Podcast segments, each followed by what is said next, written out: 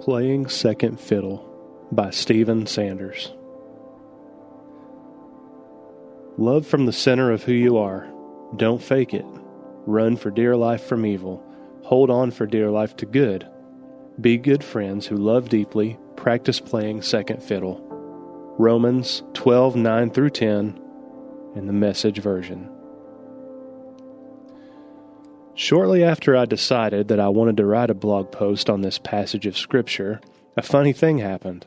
For the second time this week, I received a work email from one of my fellow employees titled, Free Hanover Tomatoes in the Break Room. Now, as a lover of all types of tomatoes, especially those of the Hanover variety, I got this email and quickly rushed down the steps to the break room where I found a couple more of my workmates. With a speedy, hey guys, I made a beeline for the table where people place all the free stuff. As I opened the bag and reached inside, I discovered that there was just one delicious Hanover tomato left. I reluctantly picked it up and turned to toss the bag into the trash when one of my colleagues exclaimed, Oh man, the last tomato? Here you go, man, I said. After all, I still had a delicious Hanover tomato in the fridge from earlier that week. He said, No, I can't. It's fine, man. No, really, I said. Please take it. Okay, if you say so, he said. As I walked towards the door to head back upstairs, he said, Wait, here you go, man.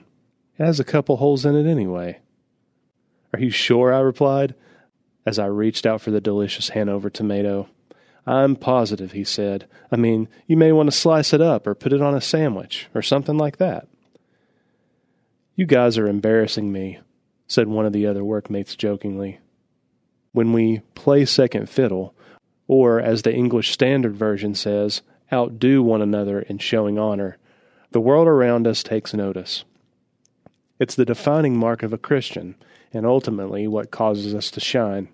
Sure, it might make things a little awkward or uncomfortable for everyone involved, but what's so wrong with that? I mean, isn't that kind of the point? Just think about it.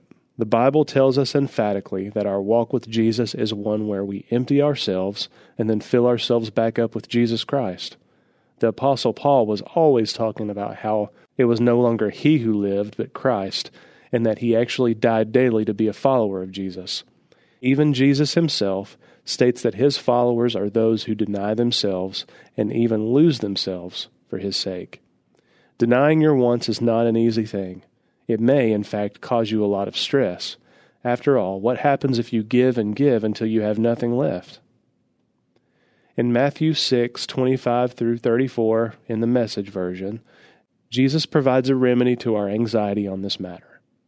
He says, If you decide for God, living a life of God worship, it follows that you don't fuss about what's on the table at mealtimes or whether the clothes in your closet are in fashion. There is far more to your life than the food you put in your stomach, more to your outer appearance than the clothes you hang on your body.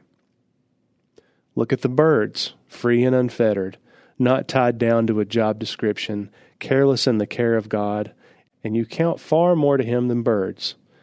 Has anyone by fussing in front of the mirror ever gotten taller by so much as an inch? All this time and money wasted on fashion, do you think it makes that much difference? Instead of looking at the fashions, walk out into the fields and look at the wildflowers. They never primp or shop. But have you ever seen color and design quite like it? The ten best dressed men and women in the country look shabby alongside them.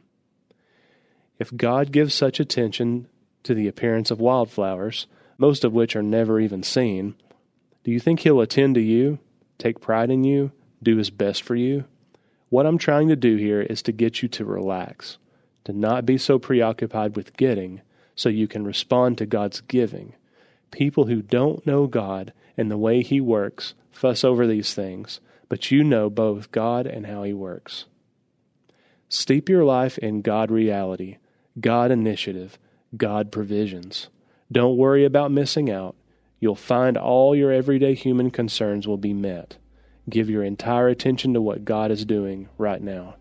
And don't get worked up about what may or may not happen tomorrow. God will help you deal with whatever hard things come up when the time comes. Intersecting Faith and Life. Surrendering to Jesus is the only way to supplement all of the discomfort we experience when we go without so someone else can receive.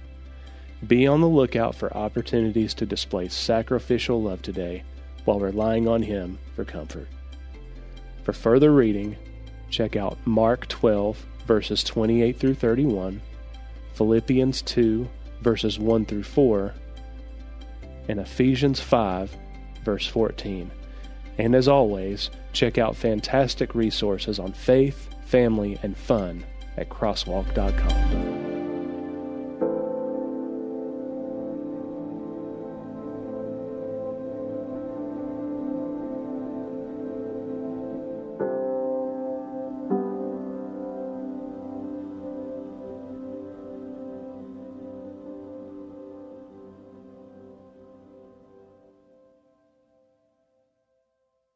I'm Billy Yancey, entrepreneur, fitness cowboy, father, retired Navy cornerback, and now podcast host. Listen to my new show, Billy and the Goat, on Life Audio. Happy listening.